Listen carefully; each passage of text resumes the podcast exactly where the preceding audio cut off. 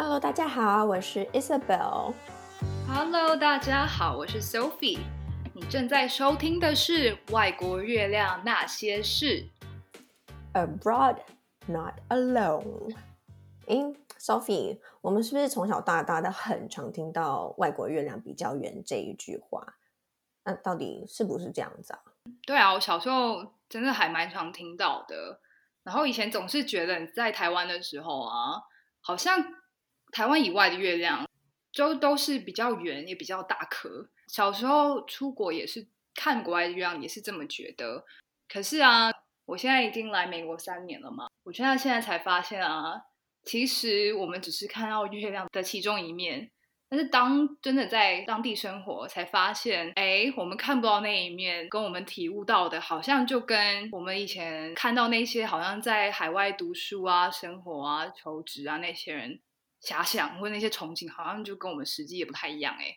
嗯，我呢自己是去年八月来到西雅图开始硕士学位嘛，那来的时候其实也是有蜜月期。然后在国，不管是在台湾，或者是刚开始来美国的时候，也都觉得国外的月亮真的比较圆，可以做的事很多，然后每天生活接触到的人事物啊，也都呃变化了很多。可是到现在真的快待了一年之后，虽然我中间有因为疫情的关系回去台湾，呃，回来之后觉得真的要开始求职，或者是在这里长期的生活下去的话，嗯，面对的东西好像。不再像以前那么的完美，月亮的一些缺口好像也慢慢出现了。我记得这些东西好像就是我们在最近，尤其是最近疫情关系，我们比较常就是在电话上面讨论，好像讨论讨论起来，我就是一直觉得好像彼此问题都蛮多的，非常的多。对啊，或是你现在经历的事情，好像就是我以前走过的路的感觉，然后就聊着聊着，然后就突然觉得，哎。好像可以把那些我跟老妈子一样在跟你讲的那些事情，觉得蛮值得去跟大家分享的。这也是为什么我们就想要做这个外国月亮那些事的原因，对吧？对啊，因为。除了跟你讲之外，感觉我的或是你的那些经验谈，感觉可以让大家可能有不同的观点，对于海外留学啊、求职啊，或是一些人际生活方面有不太一样的看法，而而不是跟我们以前一样，好像哎，国外月亮比较圆哎，好像都比较好。其实自己我们两个体验之后，感觉嗯，并不尽然。嗯，来那个暴露一下我自己的年龄好了，我其实。我呢，其实可能 Sophie 听起来比我成熟，然后年纪也大我很多，但其实呢，各位不要被骗了，我们是相反的。我快奔三了，其实你本来就三十了，我二十九，不好意思。但是真的，就像看那个最新的剧《三十而已》好了，其实还蛮多体悟都映照到我现在真的生活上遇到的一些困境。好像二十九快要三十的时候。社会对你有一些期待，不管就是你的工作或者是你的感情，都要有一定的基石就会积累。呃，以前二十几我会觉得哦，还有很多青春可以挥霍，我想做什么就做什么，也不会想得太长远。可是呃，现在开始就会真的比较紧张。那也会因也是因为这样子，会希望自己是不是好好审视自己的内心，寻求我的自我价值，或是我想要成就的东西到底是什么？要活出像那个 TED Talk 讲的，活出新的二十岁。你新的二十岁，那我现在才二十几，我不是就十几岁吗？但是你不觉得，其实这些好像就是感觉大家三要三十前，一些可能会有焦虑，或是一些好像社会一些压力。你有没有觉得人在海外那些压力，或是那些焦虑，跟不太一样？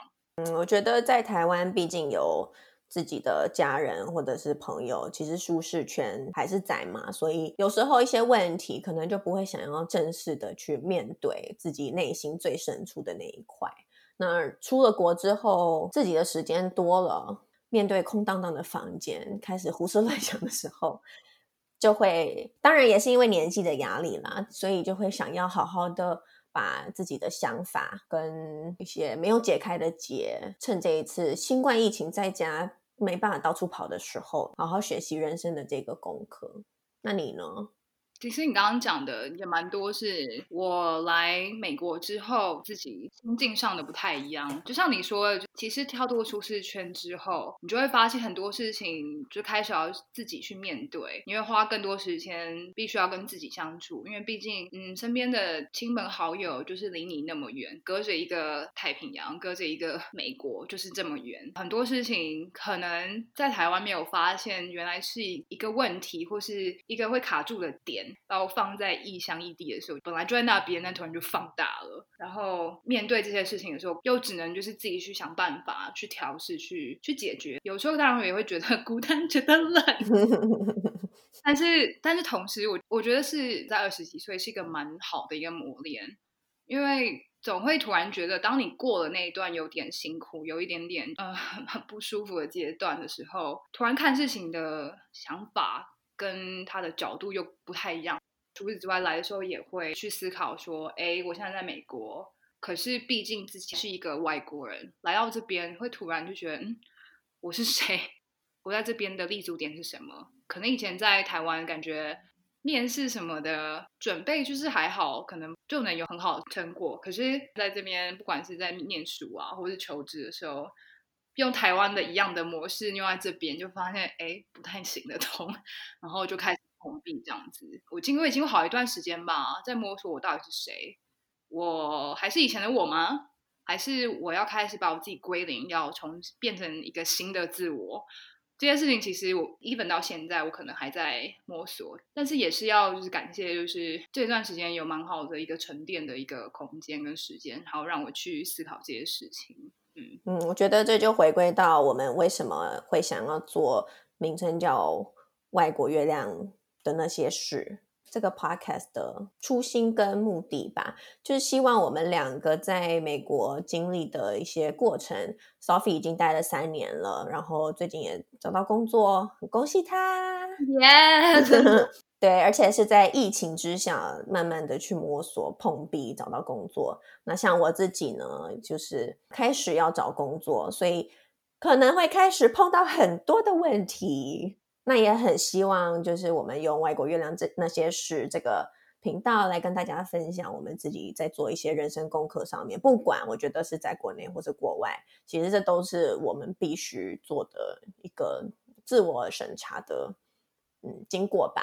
然后跟成长，对啊，但是除了这些经历过的一些酸甜苦辣之外，其实我们也就是很想也跟大家想分享一些可能文化冲突啊，或者是一些哎在海外才看到一些有趣的事情，也想跟大家分享。对，所以主要就是二十一世纪在异地求学、职场、人际之类这种丛林生存法则。对啊，丛林真的是丛林哎！我在、嗯、我在 DC，我在美国首都，根本就是一个政治丛林。而你呢？我在西雅图，西雅图有什么代称？就是咖啡嘛。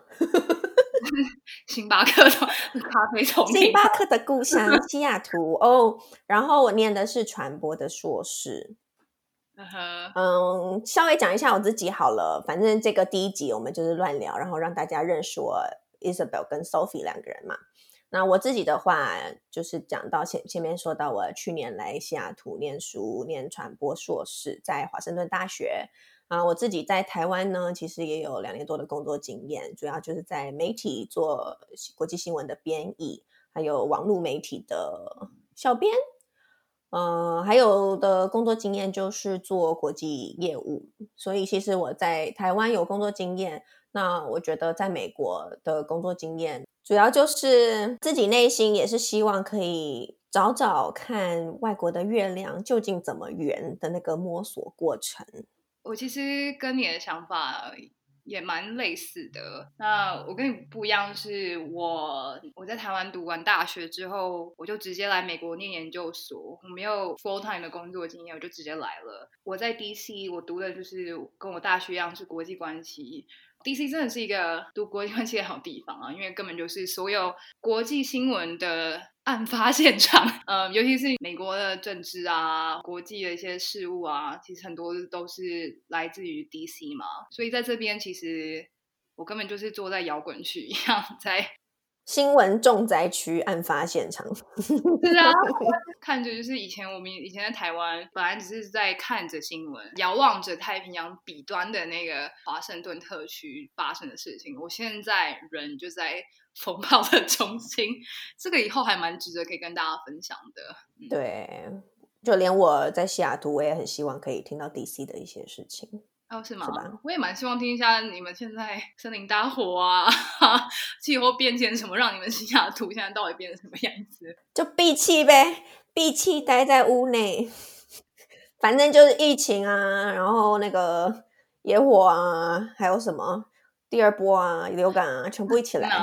嗯、但是我不得不说，其实我们也希望这个 podcast 能，就是其实某方面也是希望能传递一些正能量，然后可以。暂时忘却，就是真的不是那么理想的 reality 这样子。我们也希望，就是我们能跟大家聊聊天啊，讲讲我们在这边发生的一些事情啊，可能也会邀请我们一些很有趣的朋友们，聊聊他们可能在美国或者是其他国家的一些呃海外打拼实录。对啊，或是一些狗屁叨叨的事情。狗屁叨叨的事。对啊，所以嗯，希望就是二零二零，尽管。大家都过得不是那么的开心，但是同时，也许我们外国月亮那些事，让大家没有办法出国，但是我们就直接把我们在海外的故事告诉大家，你们就是跟我们一起出国一样的感觉。对，所以就是综综集综合 Sophie 刚刚讲的那一些，这也是为什么我们希望 Abroad Not Alone，就是 可以让大家对可以分享正能量给大家。然后让大家知道，就算在海外，可能觉得很无助，其实还是有一些方法可以让自己过得开心一点。然后，嗯，走心灵层面也是可以得到一些不一样的活水。然后，如果大家听了，然后跟着我们一集一集跟着我来一直成长的话，为什么要跟你？因为我就是很需要成长，看到我的成长的话，搞不好也会为大家的生活带一点那个开心的那个能量。